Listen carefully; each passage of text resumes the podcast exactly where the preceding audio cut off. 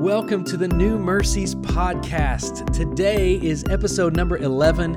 I'm your host, Anthony Caldwell, and I am excited to bring to you uh, the saddest Saturday in the history of the world, but also a Saturday we can look back at and know that this was the last Sabbath of the old economy. There will soon be celebration. But today, imagine, go back with me, if you will, to the disciples gathered together. They had been scattered at the moment of the crucifixion as Jesus is arrested and, and chaos seems to be uh, ensuing all around them. And then they, they get back together in their groups and they, they huddle together. And this is the Sabbath day where they are, as Jewish people, they're required to rest. It's a part of the law. It's a part of the commandment. And so in this waiting time, Jesus is buried. They just experienced the most gruesome, awful experience in the history of mankind, the, the sacrifice of Jesus, something that we as believers celebrate because we read the rest of the story, because the scripture that we have doesn't stop at Jesus is buried in Joseph's tomb. We know that if we keep reading just a few sentences, there is a but in there that says, but on the first day of the week. We know that if we keep reading, good news is coming. But have you ever been in a sad place and those moments feel like hours? We have just experienced another loss in my family just this past week. And whenever we were at the funeral and at the burial, there was just, those days were just long. They were just long. A moment felt like an hour. And I can't help but think, what did the disciples experience on this Saturday? The greatest sacrifice in the history of the world, but it was an end in their mind. This was over. Jesus was gone. They gave up their lives for three years to follow this man, and they believed in every word he said. They didn't know what all of his words truly meant, but they were willing to go all in with Jesus.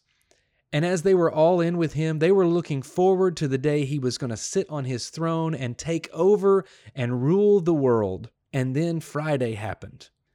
And the disciples are sitting around together on Saturday. And I can imagine we've all sat in these rooms where our family, if we've lost someone or seen a family, close family that has lost someone, we've seen those rooms where the families gathered together, sharing stories, talking about what their loved one did, moments of tears, sad things they're going to miss, moments of laughter when they think of something funny they did, moments of joy and moments of hurt.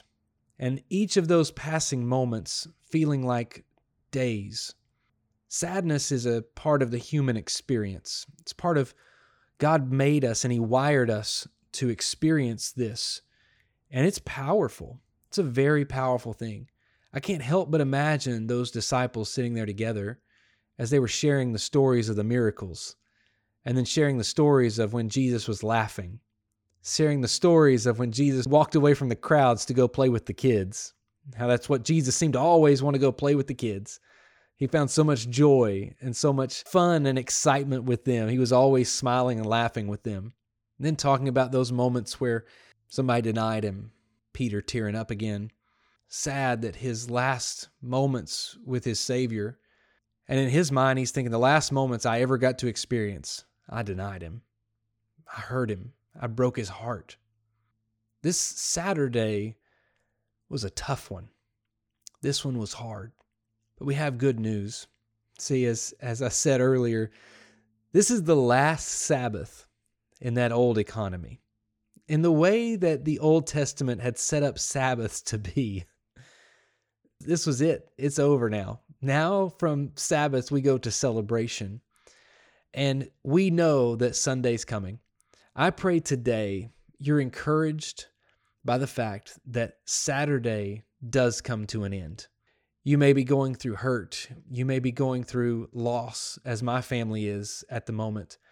But I know that my family member is in heaven right now, spending time with those who have gone before her and spending time with Jesus and celebrating a risen Lord, because we have confidence in our faith and our trust in Jesus is strong enough to know that there is a day of resurrection coming.